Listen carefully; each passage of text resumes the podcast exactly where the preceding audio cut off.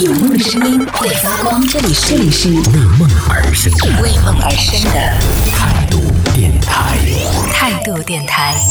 这里是为梦而生的态度电台，我是男同学阿南。十一月十二号，全新的索尼 PS 五的游戏主机呢，正式的在全球进行发售。新款的游戏主机呢，将会拥有顶尖的硬件配置和可以兼容超过百分之九十九的 PS4 的游戏内容。对于很多的一些这个游戏爱好者们来说，这个也是极具吸引力的。因为说到 PS 五的话，应该是最近几年期待值最高的产品之一了。这款主机呢，它是支持一零八零 P 四 K，甚至是可以支持到 8K 的这样的一个分辨率的，但是唯独是不支持 2K。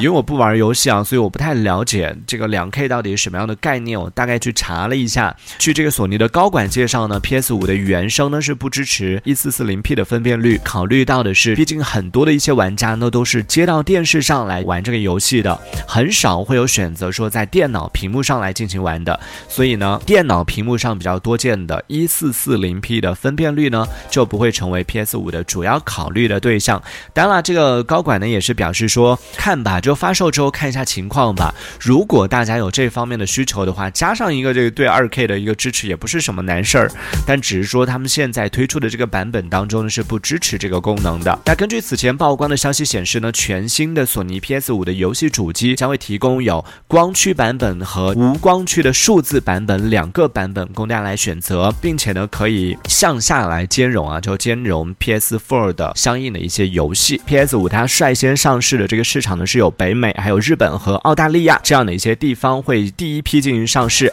而国内发售的时间呢目前还暂时没有确定，包括价格，PS 五的价格它官方给出的售价是三九九美元和四九九美元，这两个不同的版本，三百九十九美元是数字版的，大概是两千六百三左右。然后光驱版的定价是四百九十九美元，大概折合人民币就三千二百九左右，就差不多三千三的样子。但是呢，目前为止网上的这个，你知道网上一旦会有这样的一些渠道之后呢，就会有很多啊这种黄牛啊什么的，一些会会抬高这个市价嘛。目前为止看到的网上最高的价格已经是到了八千九百九十九，接近九千块钱了，被炒到九千块钱了。因为现在国行的价格还没有确定，国内发行的时间也没有确。确定，但是从发布的新闻当中来看呢，国内应该也是会比较早的时候发布了。一方面呢，是现在国内整个这个疫情控制的比较好嘛，整个国内的这种消消费市场是比较乐观的，在全球来看，所以呢，对于这样的一个好的一个市场呢，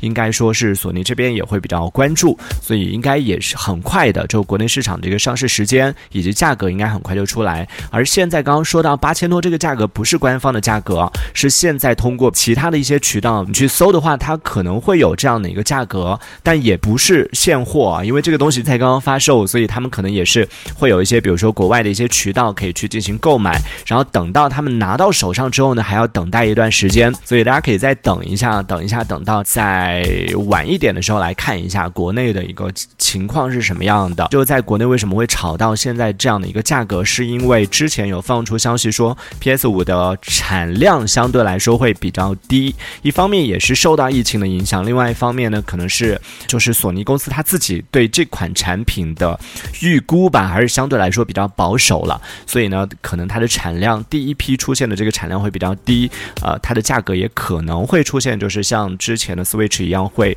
炒的比较高的这种情况出现。所以关注一下吧。比较就好的一点是在于现在官方给出的信息是说，就是 PS 五呢它是没有那个锁区的，也就是说像游戏机它。会分区嘛？比如说什么啊，日版的它可能是只能够玩，就是日本的它的游戏市场里边的这种游戏，可能是这样的一个意思，或者说它只能和它的那个区域的人来进行联网什么的。但是现在 PS 五给出的信息是说，暂时现在是没有这个就是不锁区的，就是说你比如说你买到的是什么欧版呐，或者说是它先上市的几个市场，有澳大利亚的，有日本的，还有北美的这样的几个市场，呃，先发售的，你去买到那些版本呢，其实也。是在国内应该也是可以玩的，应该是这个意思啊，就不锁区的。这一小节我们暂时先聊到这里。喜欢我们节目的朋友，别忘了订阅、关注，在评论区里给我们留言，还有机会被主播翻牌，在节目当中进行播出。也期待看到你的消息。这里是为梦而生的态度电台，我是男同学阿南，我们下次接着聊。